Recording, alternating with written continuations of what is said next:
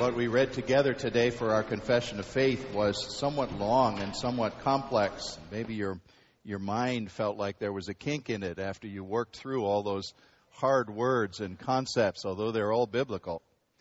So we'll give your mind a little relief by having a short and simple text today in Matthew 7. Verses 13 and 14 only are the text, but I'm going to just add as an accompanying word some verses from John 14 as well. First, Matthew 7, the words of Christ, at, beginning at verse 13. He said, Enter through the narrow gate. For wide is the gate and broad is the road that leads to destruction, and many enter through it. But small is the gate and narrow the road that leads to life, and only a few find it. And then very well known words that I believe accompany, and you you should see why if you don't notice it even as I read. John 14, beginning at verse 5. Thomas said to Jesus, Lord, we don't know where you're going, so how can we know the way? Jesus answered, I am the way and the truth and the life. No one comes to the Father except through me. If you really knew me, you would know my Father as well.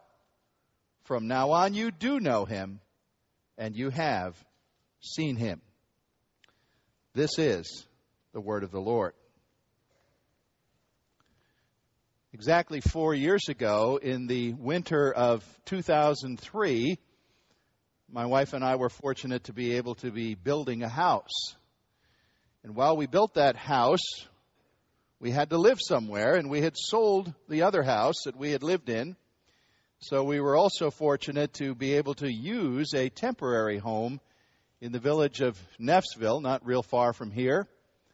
It was a house located only, I guess, about 50 yards from the busy thoroughfare of Route 501, which, as you know, has traffic day and night streaming north and south through Lancaster County. We could hear that traffic from the driveway or the front door of that temporary residence.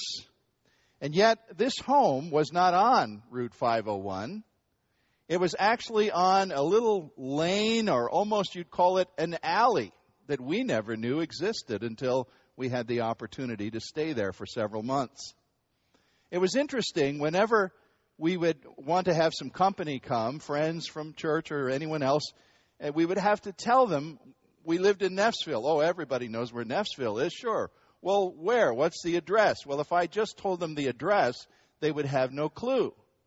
And I had to tell them, you have to go into the parking lot of a building, and around the back of the building, you'll find the opening to this little lane with several houses on it. That's where we are.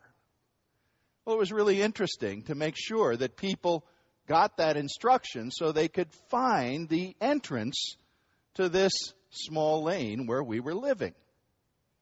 I think that's a perfect picture of what Jesus was talking about here in Matthew 7 as he begins bringing the Sermon on the Mount to closure.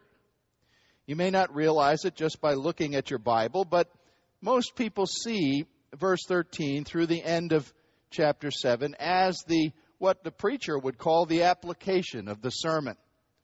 The main points have been made, the main material has been taught, and now is the call for decision. What is the audience going to do with what has been said to them?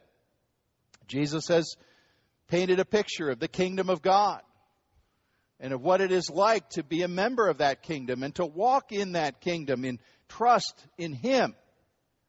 And he's contrasted the kingdoms of false religion and the thinking of the wider world, what we might call pop culture today. And he's saying, now, which way are you going to go? It's time for decision. And what unites this second half of Matthew 7 with some thematic unity is the way in which he takes pairs of things that absolutely contrast. One, a true thing, the other, a false thing. Here we, we talk about two roads that lead to different places, and that's what we'll dwell on today. But then he talks about true prophets versus false prophets, and how do you know the difference? And then he talks about a solid foundation versus a sandy, shallow, useless foundation that will crumble. And in all of these things, he's trying to tell you that your life depends on knowing the difference and making a commitment or choice between these kinds of things, between the gospel message that he presents, the good news of faith in him, or the road you're walking on without him. I see this, as many have before me, as a simple challenge to us about life at the decisive crossroads where every person has to stand and make a choice. Now, first of all, I ask you to consider the matter of two completely opposite destinations that are spoken about here in this text. We read from Jesus Broad is the way that leads to destruction, but narrow is the road that leads to life. Obviously, he's talking about ultimate destinies, ultimate goals. And he could have used the words heaven or hell. He chose to use synonyms for those and speak about destruction and life. And it's important for us to hear what he's saying here. It always comes to a surprise to some people to hear that it is the, the man who they think of as uh, once called gentle Jesus, meek and mild, who has the most grim and harsh sounding words to speak of anybody in the entire Bible about the reality of what is called hell.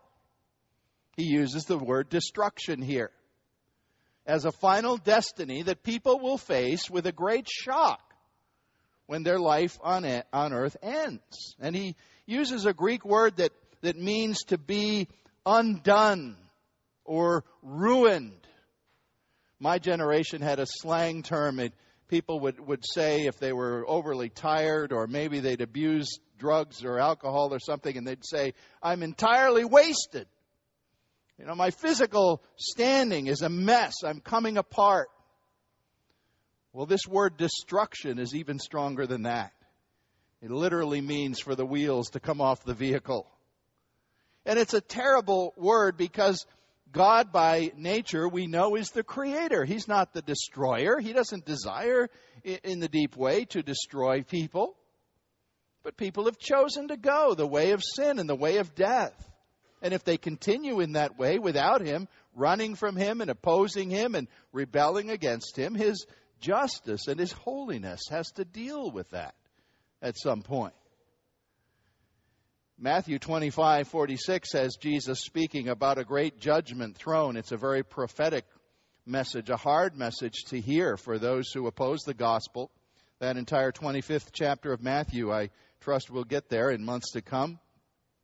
And Jesus speaks there about this great throne judgment in which some people will enter the blessedness of life with God, but others will be consigned to eternal disaster destruction.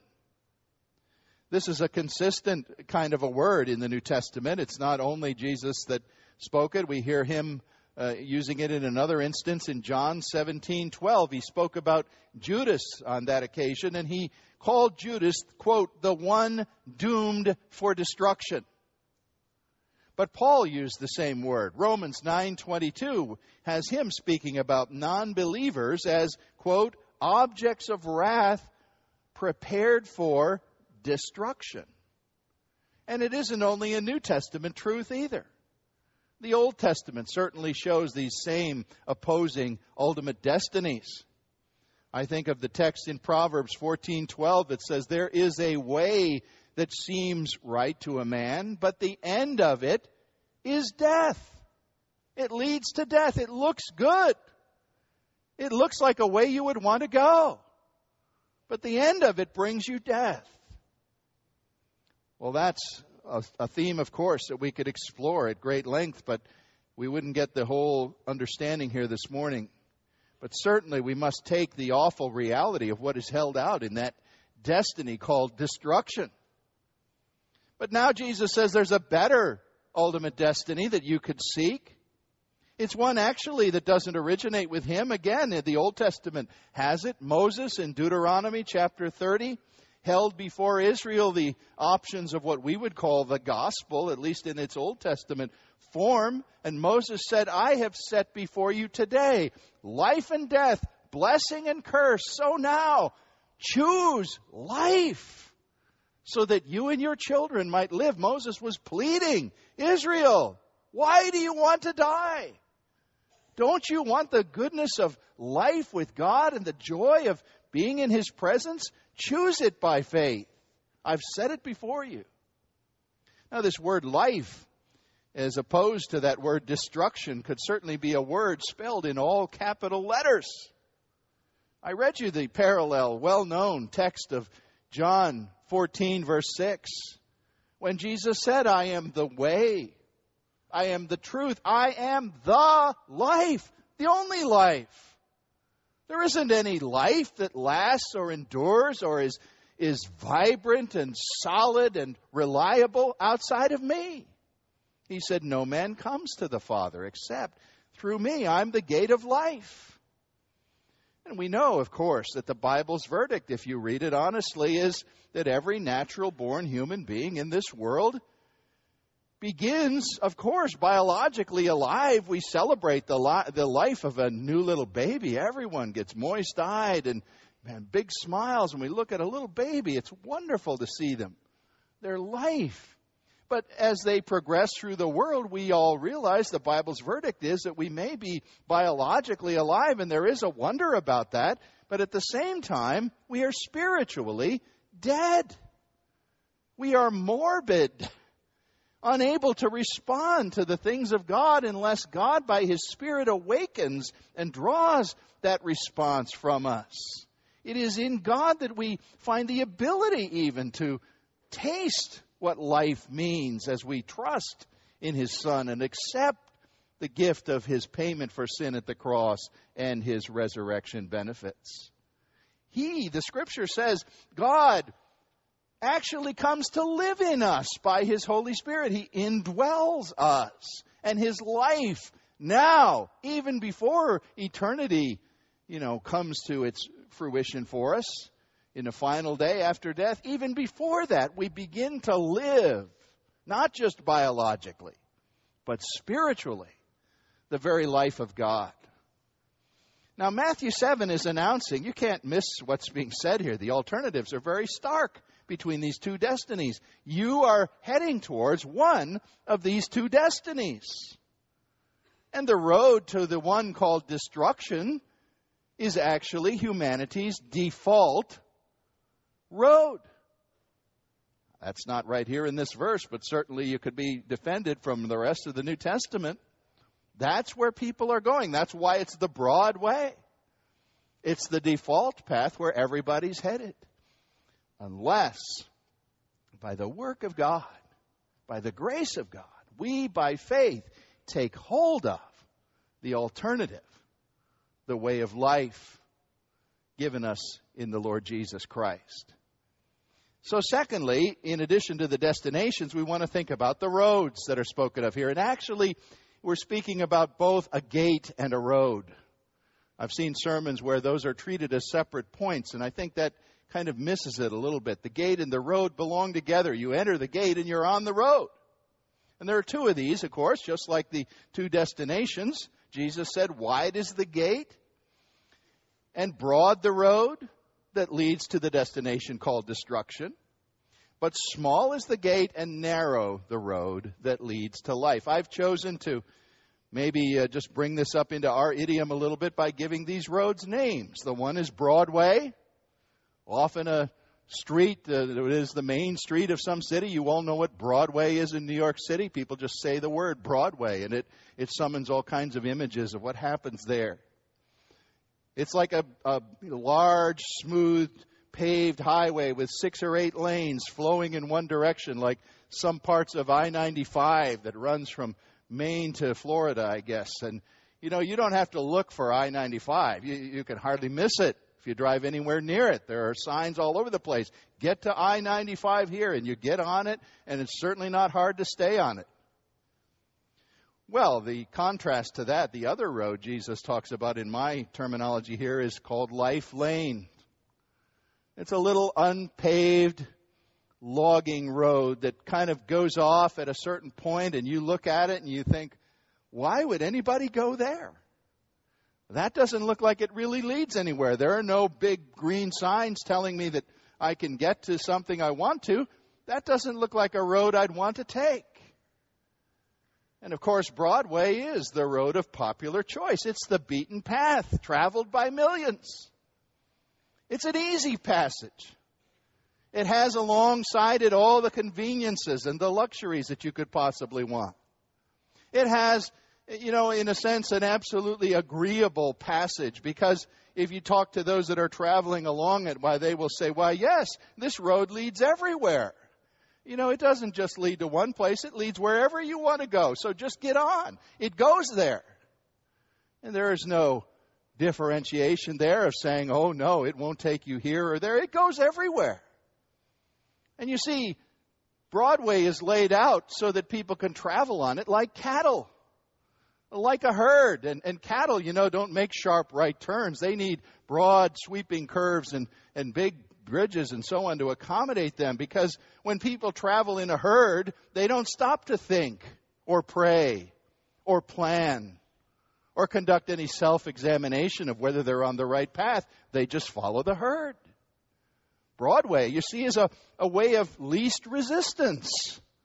You actually would have to make an effort to get off this road, and most people never make the effort because they see no reason to. Why, it must be going somewhere. Look at all the people on it.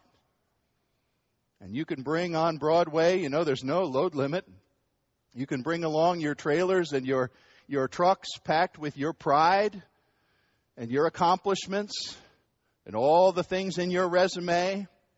Pack it full. Bring along as much as you want, you see, because Broadway allows you to bring all the baggage. You don't have to leave anything behind. Now, one of the problems on Broadway is the traffic laws are pretty vague. There are really no speed limits. So people are always crossing paths and crashing into each other. And, and here and there you'll find on this path called Broadway through life all kinds of smoldering wreckage uh, where people have been harmed and maimed. And, well, don't worry. That isn't too much of a problem. You see, the highway's so wide, everybody just steers around the wreck and keeps on going you don't have to worry about other people's problems on Broadway. Well, that doesn't sound like a place where I exactly want to be. What about this other road that I'm calling Life Lane? You know, there's a problem with it, and you probably see it in the text. One word that describes it. It's a problem word in your mind, I'm sure. It's called narrow. Let's face it, we have a problem with that word, don't we? I think people of a conservative or traditional mindset or opinion can often be stopped cold in their tracks by someone of a more liberal opinion who listens to their view and says, Isn't that very narrow thinking? I don't want to be narrow. I guess I better not discuss that anymore. I've seen arguments stop cold over that word. Well, folks, I, for one, want to tell you I'm very glad that the telephone system of our nation, and for that matter, the international telephone system, is narrow. If somebody dials 717 569 2151, I'm glad the telephone system is narrow enough that they're connected to our church and not to 50 other churches. What would we do with a phone system that wasn't narrow? I'm glad the laws of physics and chemistry are narrow so that there are things there that we can rely on, principles and uh, you know substances and molecular laws that that work that bring things to pass in reliable manner. I'm glad for that. I'm glad arithmetic is narrow. As far as I know, 2 plus 2 never equals 9. Maybe somebody's figured out some funny math where that works, but I haven't heard about it. Arithmetic is very narrow. Why then shouldn't God's way of eternal salvation be definite, specific, and narrow. Why should someone think that it's vague and, and amorphous and non-specific? You see, Christianity is narrow, we're told here, even at its entrance gate. There's an exact entrance place, one way in. And coming to God by exclusive faith in Jesus Christ crucified and risen as your Lord and Savior is absolutely like a turnstile at a baseball stadium. What if there was only one turnstile at Lancaster's baseball stadium? I think there's several, I don't remember exactly, but what if there was only one? Everybody could still get in. It might take the lines longer, but you could all get in if you had to come through one little turnstile. Hebrews 10:20 called Jesus the new and living way to God. And Jesus said it himself in John chapter 10, I am the door for my sheep. He gave us that metaphor of the good shepherd that literally positions his body in the open door of the pen and protects the sheep from marauders and lets them out as he needs to, but it's only by his say so that they come or go. The gospel of Jesus is narrow. It has to be said, folks. A Muslim, a Hindu, a Buddhist does not pass through that narrow door by practicing his religion. To pass through the narrow gate of faith in Christ is specific. To get through there, you have to strip off a lot of your pride. You have to humble yourself. You have to acknowledge that you're not going to ever save yourself or have a good enough record you have to acknowledge an eternal predicament and acknowledge the one with the answer to that in his cross. And you see, this entrance to this narrow path of life is so specific that many, many people never even see it. They just breeze right on by. They're oblivious. In fact, the Bible says it takes the Spirit of God to waken someone up and the scales to drop off their eyes so that they would see where this entrance place is. And God would then bring them in. This narrow lane, this street I'm calling Life Lane, is, is a street whose path isn't defined by opinion polls or the stampeding of the cattle. It's defined by the revelation of God. He laid the path out. Now, if you would stop and think about it, that is the only safe kind of a road to be on. You know, first impression is, well, hmm, Broadway, that's the safe road, isn't it? But wait a minute. What if your journey is actually taking you through minefields and through swamps with deadly quicksand on either side? Don't you want a narrow, well defined, specific path, and particularly one which you know a great champion, your God and Savior, has gone on before you and that He has reached the goal, reached the destination safely by the path that He has left marked for you to follow. I don't want to be on Broadway or helter skelter travel if I'm going through a minefield. And that's exactly what this life of ours is. Apart from knowing Jesus Christ, all men and women, the Bible says, are naturally wanderers. Romans 3:12 has it, they have all gone out of the way. Isn't it interesting that we as evangelical believers sometimes get sort of pushed into a corner to where we think we have to be apologetic about the narrowness of the gospel? I will not apologize. Because without this kind of specific entrance to the way of life, there is no gospel. There's just the stampede of human cattle towards unknown destinations, all of which lead to destruction. There's no gospel if there's no narrow way. And now that we've heard from Jesus about two opposite destinations and two different roads, the third thing to notice quickly is what he says about two crowds. He comments on the numbers. Those on the Broadway are many.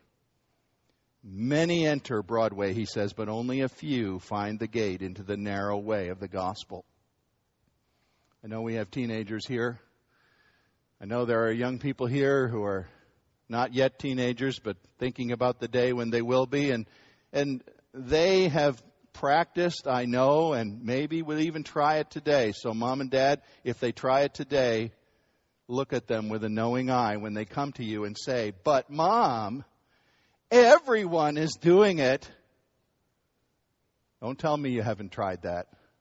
I used to use it with little effect. Because I thank God that my mom and dad had enough sense to say to me sometimes, maybe not these exact words, but in so many words, it doesn't matter. Guess what? Everybody can be absolutely wrong. First of all, everybody's not doing it, but even if they were, they could all be wrong. You see, you can be spiritually ruined by having a crowd mentality. The people around you look like they're having fun, they look healthy, they look prosperous, they're well dressed, they seem to be successful. You never guess what ruinous consequences they are actually facing when they reach the place that their road is taking them. The American poet Robert Frost wrote some well known words years ago. Among the little sto- store of poetry that is in my brain are these words Two roads diverged in a yellow wood. I took the one less traveled by and that has made all the difference. You see, by becoming a Christian, you join the world's minority. You break with the smooth and mindless ways of a herd mentality. You become one of what the Bible calls God's peculiar people, and you're not ashamed to be that. You know that you have a distinctiveness that comes from likeness to Christ. In fact, the Bible at one place even says you have a distinct aroma. You smell different. You are the aroma of Christ in a rotting, decaying society. The Christian's moral, social, and political opinions will never be the most popular. I don't understand people that, that wring their hands and say, oh no, this country has gone so far down. You know, it used to be everybody acknowledged God's way and now they don't. Where did you ever get that from? It was never in a state where everybody acknowledged God's way. Our opinions will never be the majority opinions. Why should we expect that? The scripture gives us no reason to expect it. You know, one of the things that corporate worship does, we, we should worship, of course, because God is worthy of our praise. That's the biggest reason to worship. But there's a side benefit to worship, and that is that we have this Christian fellowship. We hear one another saying this creed and singing these praises together. And you know what? We're reminded of something because at some point during the week, we had a little pity party. Oh, I must be the only Christian left. Well, you see, on Sunday morning, you can forget that. You can't possibly think that. You can't have that Elijah complex. Remember Elijah? Oh, Lord, I'm the only one left. No, Elijah, there's 7,000 who have not yet bowed the knee to Baal. Every Sunday morning, you find that out. And that's a blessed thing about worship and Christian fellowship. Jesus, of course, was right in saying, as you look at the path to life, there are few people on it. Well, it's narrow. You can only go single file. You can only see a few as the trail winds along. But does that mean that there's millions and millions lost and three people saved? Is that what he's saying? You have to counterbalance this with other texts, while at any given moment you might see only a few on that trail compared to the many on Broadway, you have to counterbalance it with the final result given in a place like Revelation chapter 7. When John was given the vision there to see the final census of the people of God, he saw it visibly and he called it a vast multitude that no man can count from every nation and tribe and language all the people who came along that narrow way of Christ. Now, you see, if you're just zooming down Broadway and you never know anything different, then there's no choice there for you. But you can't go away from here after today if you've even been awake and listening in any manner, and say, Nobody ever told me there was another road. Nobody ever told me. I just didn't know. I'm telling you. And you know. And once you know, there's a choice to be made. And I have to ask you if you've gone through the gate of Jesus Christ. Have you declared before God your helplessness and your spiritual need of an eternal Savior? Have you said to Him, I've got a resume, it looks pretty good, I think I'm doing well, but it's actually garbage. I need a Savior. And I see, here's Jesus saying, I am the Good Shepherd. I stand in the gate of life. Come through me. Come through my death. Come through my resurrection and receive benefits you never dreamed about. And best of all, receive life. Folks, if you've chosen Christ, if you're clinging to Him and walking by Him today, there's a whole other area we could talk about that I have no time to. But you see, this choice of yours happened because God chose you a long time ago. There's a great mystery there. And you don't have to understand the mystery to be one who makes the choice. But I just want to be sure you're confronted with what Jesus says here. There isn't a middle way, there's no neutrality. You're either traveling the way of Christ, the narrow path after Christ, or you're traveling some other road with a completely different destination. That's what our scripture says plainly and clearly.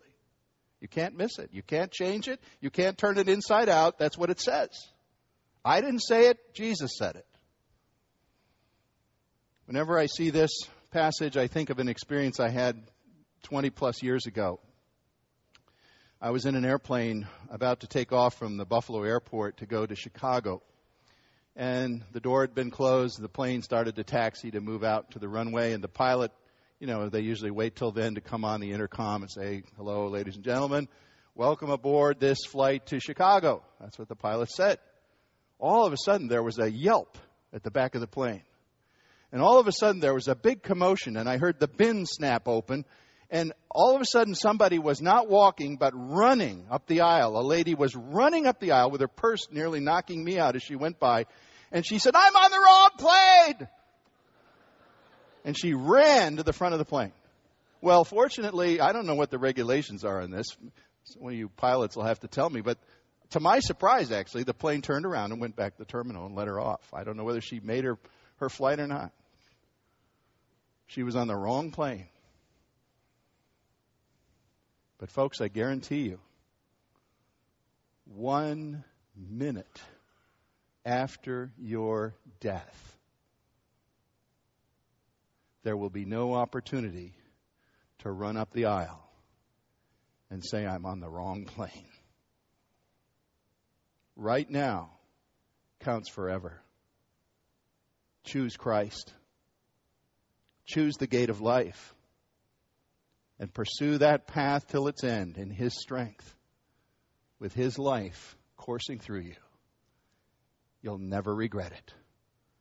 With Moses, I say, I have put before you today life and death, blessing and cursing. Choose life. Choose life. And Father, we thank you that your gospel is narrow, narrow enough to be a path to life. Give us courage and faith to go down that path with you. Hold on to us because the way is sometimes hard. Thank you that we know you will never let us go. For Jesus' sake.